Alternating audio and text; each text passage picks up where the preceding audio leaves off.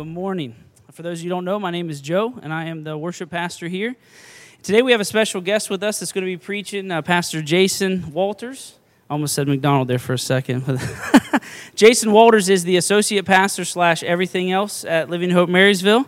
And so we're excited to have him here. He, he focuses a lot on missions, and this is a guy that prays for us. He cares about us, and uh, we owe a lot to him as a church plant from him. And so just know I'm preaching at your church next week. So if you say anything weird, I'm going to do the same. So.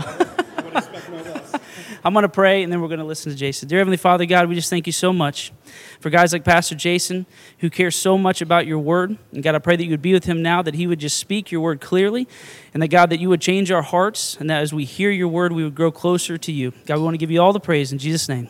Amen. Amen. Uh, thank you, Pastor Joe. I appreciate it. He is preaching for us next week uh, for our annual Big Give missions offering. Um, and he doesn't know this yet, but I'm going to tell him now that if we bring in less money than we anticipate, we're not blaming COVID, we're blaming him. So he better, uh, better bring it next week. Uh, I am so grateful and excited to be with you guys this morning. Uh, it is a blessing. Last time I preached for you guys, uh, it was over in the school. So it is exciting to be here, exciting to see this room packed out. So thank you for joining us. Thank you for allowing me to be here. Um, you know, a, a, number of years ago, somebody had told me one time that the best thing about preaching at a church other than your home church is that you can say whatever you want and leave the mess behind for the pastor to clean up when you leave. And I hope that that's not exactly what this goes like, but at the same time, uh, Pastor Aaron told me that a couple weeks ago he threatened to throat kick you guys. So he may not care a whole lot anyway, so we'll find out how this goes. But in all honesty, I do pray that this is an encouraging and uplifting message, but also convicting. But more than anything else, everything is said here today, everything that is done here today, uh, through service, through prayer, through the reading and proclaiming of the word, through singing, everything would be uh, to the glory of the name of Jesus Christ. And I'm grateful that I can be here with you. So go ahead and do me a favor grab your Bibles, turn them on, open them up over to uh, Philippians chapter 2. Philippians chapter 2. Pastor Aaron asked me to continue your series, uh, Joyful, as you guys are getting ready to step into your annual October uh, Ghost Stories uh, series starting next week. And we're going to be in Philippians 2, verses 14 to 18 this week. And I don't know how you do it at Living Hope Columbus, but I like to have everyone stand in honor of reading God's word. So please stand with me as we read together Philippians 2, 14 through 18. And God's word says this. Do everything without grumbling or arguing, so that you may be blameless and pure, children of God who are faultless in a crooked and perverted generation, among whom you shine like stars. By holding firm to the word of life, then I can boast in the day of Christ that I didn't run or labor for nothing. But even as, if I am poured out as a drink offering on the sacrificial service of your faith, I am glad and rejoice with all of you. In the same way, you should also be glad and rejoice with me. Let's pray.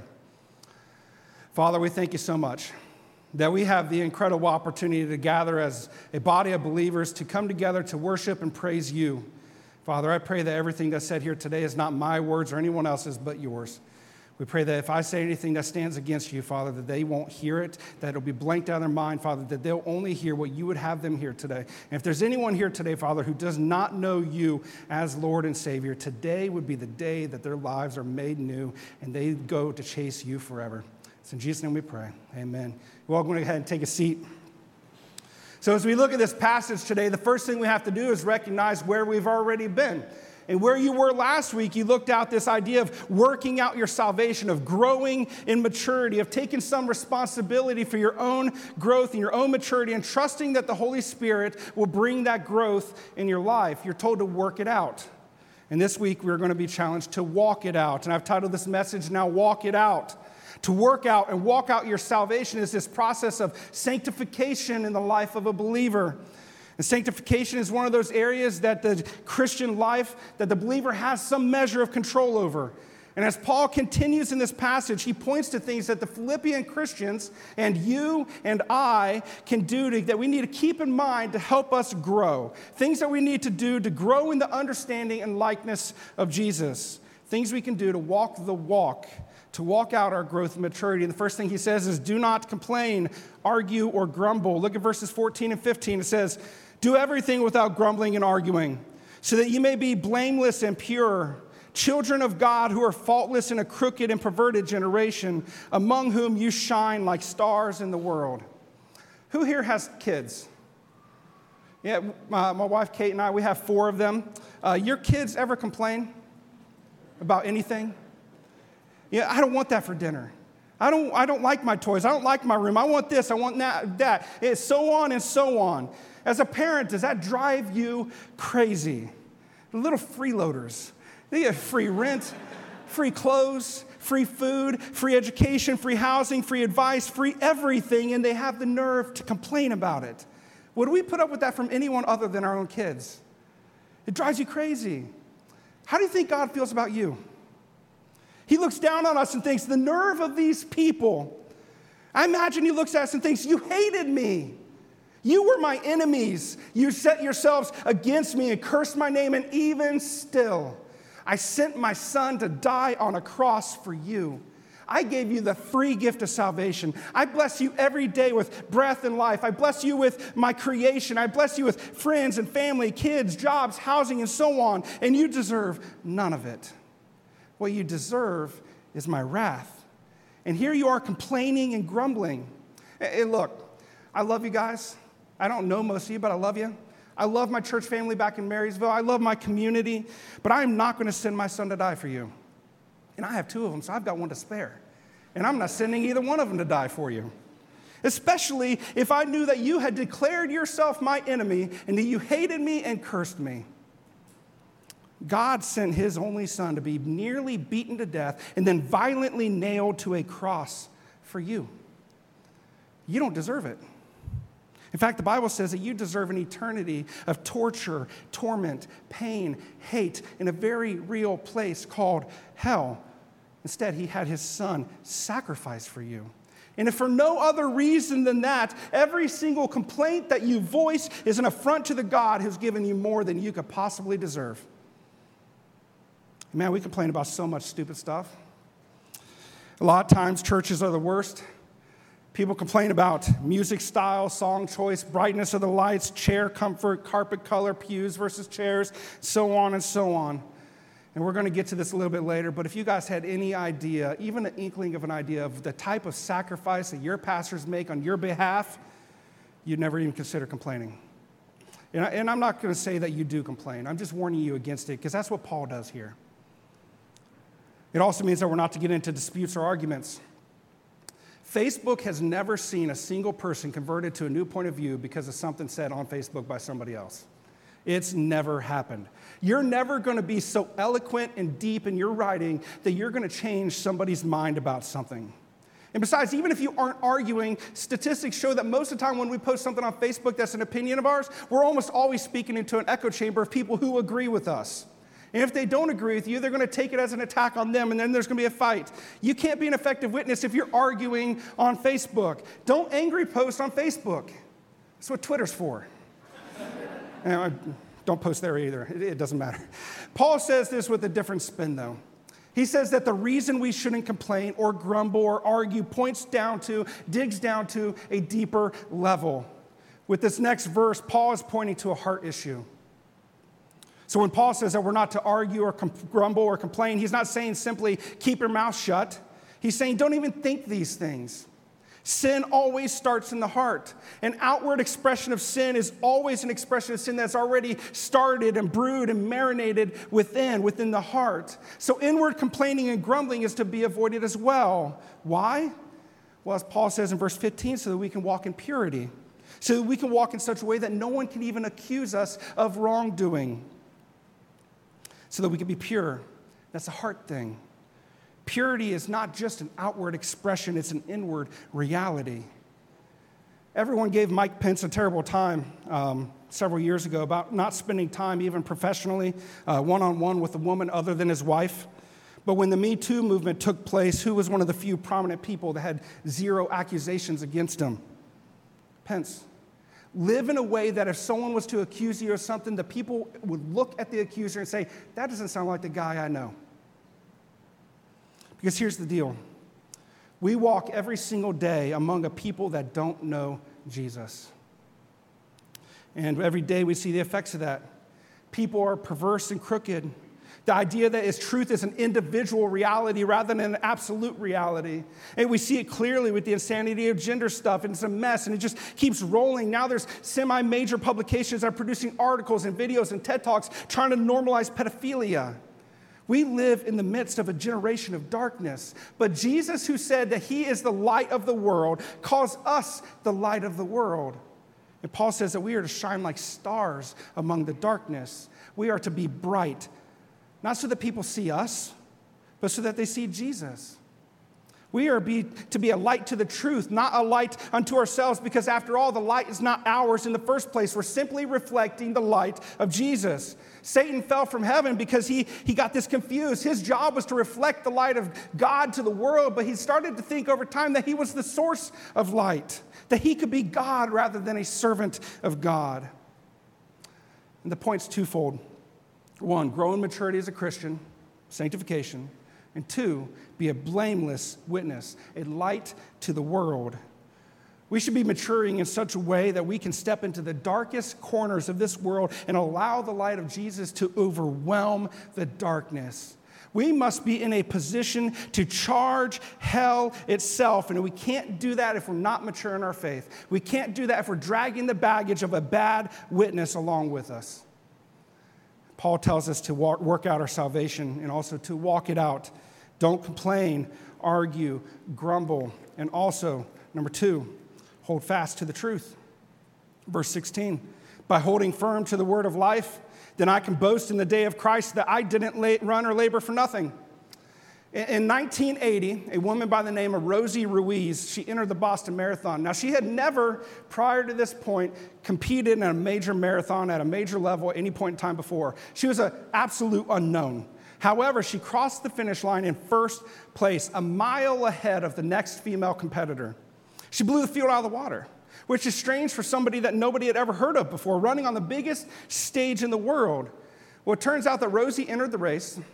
She ran for a few miles hopped off the course, hopped on a subway, ran it, rode it for 16 miles, hopped back off the subway, entered the course again a mile from the finish line, and finished. It only took about 24 hours for that to be found out and discovered. And she's probably the most famous marathon cheater in the world. And we might find that humorous or shocking or appalling, but here's the deal. Some of you became Christians 20 years ago, 20 weeks ago, 20 days ago. And at first, you're ready to run the race. But at some point in time, you decide to take off, step off the course and hop on the subway. And you're hoping to ride it to the end to hear God say, Well done, my good and faithful servant. But when God opens the record book, when He opens your checkbook, when He opens your date book, He is going to find that you stepped off the field and you didn't persevere until the end. He's going to find out that you coasted and he's going to look at you and say, You don't get the reward because you didn't run the race, you didn't follow the rules. We're called to hold fast, to persevere, to endure. The Christian life, without question, is not the easy life. It's much easier to run a marathon if you don't actually have to run it. It's much easier to live a life that you can do so on your own terms. However, listen to me, it might be easier, but it's not better. And there's another side to this. Your perseverance is not just about your race, it's about your pastor's race also. Look at what Paul says here. Hold firm to the word of life, so that I can boast in my judge or in judgment that my labor and my race were not run in vain. What that means is if you don't hold firm to the truth, to absolute truth, if you step off course, if you fall into false teaching, if you don't hold fast, you're wasting your time. And not only are you wasting your time, you're wasting your pastor's. If you do not hold fast to the truth that was shared with you by your pastors, then you say, are they are laboring in vain, that their race was run for nothing, that the time and the work and the energy and the effort and the love and the passion that they put into every single thing they do for you is wasted. It was done in vain. Imagine that you uh, are living a comfortable life and you inherit $100,000 and you want to buy something nice for yourself. So you, you love cars, so you're going to buy a classic car. So you find somebody who's really knowledgeable, classic, knowledgeable about classic cars, they're a friend of yours, and they start showing you all these cars, and they start talking to you about all the details and, and filling you in on what's good, what's not good, what you want, what you're looking for, and they're really helping you and walking alongside you in this. They take you to look at some of them. They invest a lot of time, but you decide, you know what, that car over there looks really nice. And that looks like a really good deal. I'm going to go buy that one. And you don't consult your friend. The friend looks, the deal looks like a great deal. You don't ask for his opinion. You just go buy it. It turns out to be a fake. It turns out to be an imposter. Not only have you wasted your money, but you've wasted your time in all these cars, look, looking at all these cars, but also your friends who helped you look for them all. Your pastors care deeply about you. They care deeply about making sure that you know the truth and you hold, both, you hold to it both in knowledge and in action. And if you turn from that, it's destructive. We're talking about building up your faith today. We're talking about how to build, not tear down. And it would be one thing if it only tore down your faith. But part of the issue here is that it rarely only harms you. At Living Hope Marysville, we're currently walking through 1 Timothy, is Paul's letter to Timothy on how to build and structure the uh, local church, the household of God. And in it, he is clear that false doctrine and lies can easily creep into every part of the church and lead people astray when one starts to go down the wrong path. I say this all the time in Marysville your life isn't about you. You weren't saved for yourself. You weren't created for you. You exist solely for the sole purpose of the glory of God. So you might ask, well, what does it mean to hold firm to the word of life? It means that you believe and you live the truth. It means that you don't just take these things into your heart and know them. It means that you walk it out in your daily life. It means that you every day wake up and dive into God's word. It means that you commune with Him in prayer. It means that you live out what His word is teaching you. One of the greatest dangers in the lives of Christians to know the truth but not to experience it, to have a head knowledge but not an experience. Uh, J.D. Greear, author and pastor, he says this. He said, Almost all of your spiritual problems come from a lack of sight because what you know with your mind has never been known or felt with your heart. Let that sit for a minute. Let's look at it another way. One of the coolest things I think in the world would be wingsuit flying. You guys ever seen the wingsuit flying? They jump off a mountain, they jump off a cliff, they jump off a plane, out of plane, and they're just wearing a suit basically that allows them to essentially fly over a long distance. Now, I could study aerodynamics. I could research the materials used in the suits, how they're designed. I could even meet the people who stitch the suits together. I could buy the suit and the helmet and the GoPro cameras to record it on. I could know all the best places to do it. I could know the furthest anyone's flown. I could know the fastest anyone's flown. I could know everything there is to know about wingsuit flights. I could even join a club for wingsuit flight enthusiasts. I could talk to people who've done it. I could debate the finer points of wingsuit flying. But until I've done it myself, until I've personally strapped on the suit and jumped off of a mountain, I have not experienced it. I might know everything about it, but that's completely different than actually jumping off a cliff and flying through the air. There is a fundamental difference between intellectually knowing what the Bible says and walking it out. And if you aren't walking it out in a very real and experiential way, you don't truly know Jesus at all. You cannot claim to know Jesus and his overwhelming grace if you aren't experiencing it in your life. You aren't called to live like you did before you met Jesus. The Bible says you were born again into a new life. You were given a brand new life when you became a Christian. Your, old, your new life should look nothing like your old life. It should not even remotely resemble it. The old one is dead and gone. Those who are living a new life don't live like the dead man of yesterday. That difference is the difference between knowing and experience, between, between talking the talk and walking the walk. Man, you got to hold fast. Grip it tight as if your life depends upon it, as if the life of those around you depends upon it, because it does. Paul tells us to walk out our salvation. Don't complain, argue, or grumble. Also, hold fast to the truth. And finally, he tells us to sacrifice everything. Look at verses 17 and 18. But even if I am poured out as a drink offering on the sacrificial service of your faith, I am glad and rejoice with you all. In the same way, you should be glad and rejoice with me. Sacrifice everything. Everything. Everything. But here's a problem some of y'all are too busy chasing the Joneses to chase Jesus. The problem with other Christians is they want a Walmart Jesus. They want them at a discount. As long as he doesn't cost too much, we're all in. But if it's going to be full price, going to take all we got, we're going to go shopping somewhere else. Others want a Sunday morning Jesus. They want to go to church. They want to raise their voices in prayer from 10 to 11:30 on a Sunday morning. But as soon as a room needs painted on a Tuesday evening or a Thursday evening or a couch needs delivered on a Saturday morning, they're not showing up. That's not the schedule they sh- sh- uh, signed up for. Others are like the big boy home run hitters in baseball. They're always hitting dingers. They love the glory and the cheer of the crowd as they circle the bases, but ask them to drop a sacrifice bunt and they look at you like, Who do you think I am? Don't you know all the good I do and the crowds I attract? You want me to do the dirty work, the small things? Others have a best friend named somebody else. Anytime there's a need in the church or the community, they turn and say, Somebody else will do it. I don't need to give to that project, somebody else will.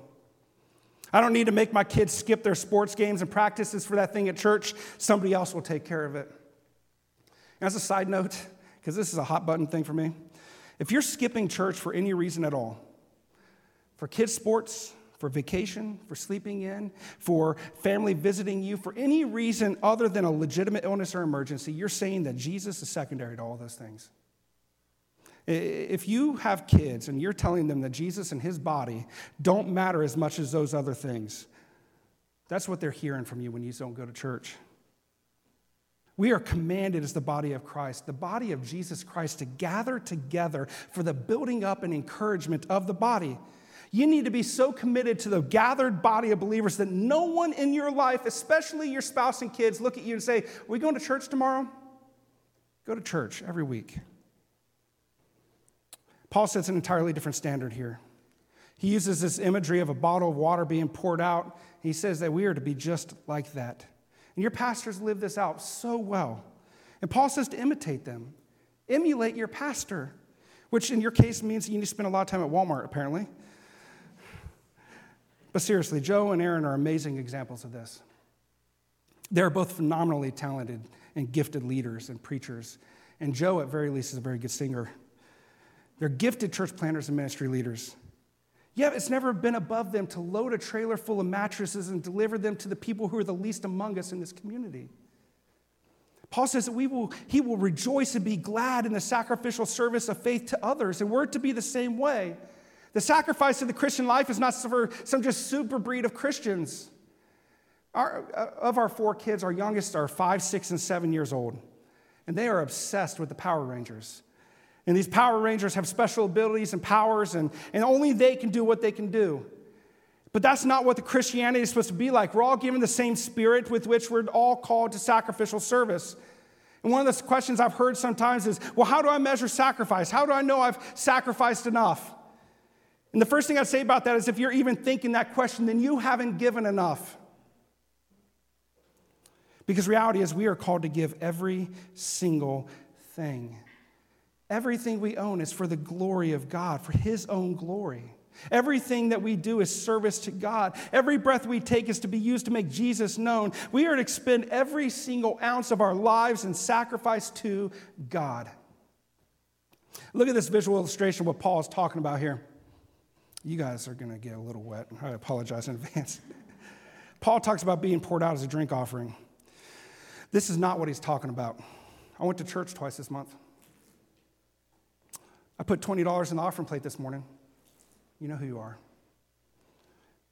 I invited a friend to church because he asked for a recommendation for a church.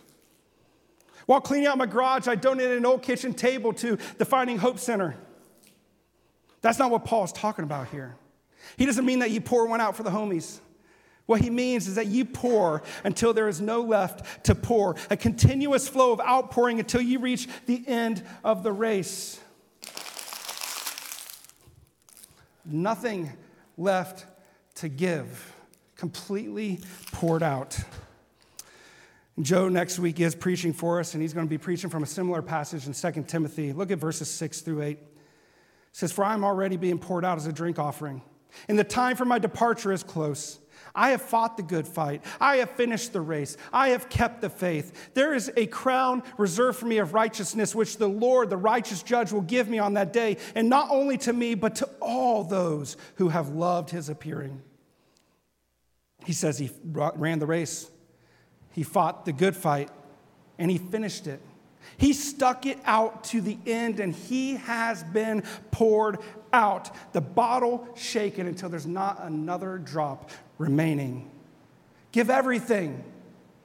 Because waiting at the end of the race, at the finish line, is the crown of righteousness reserved for those who walk out the Christian life until the very end, until there's nothing left to give. I'm going to ask the worship band to come back up on stage. But there's a much more pressing issue here that I need to address as I wrap up. Nothing I said today, nothing I talked about today, matters even a little bit if you do not know Jesus Christ as your Lord and Savior. I mentioned earlier that what each of us deserves is the very wrath of God, which should terrify you. I hear people sometimes say that only God can judge me, which one is false, and number two should make you pee your pants. The wrath of God is what you deserve.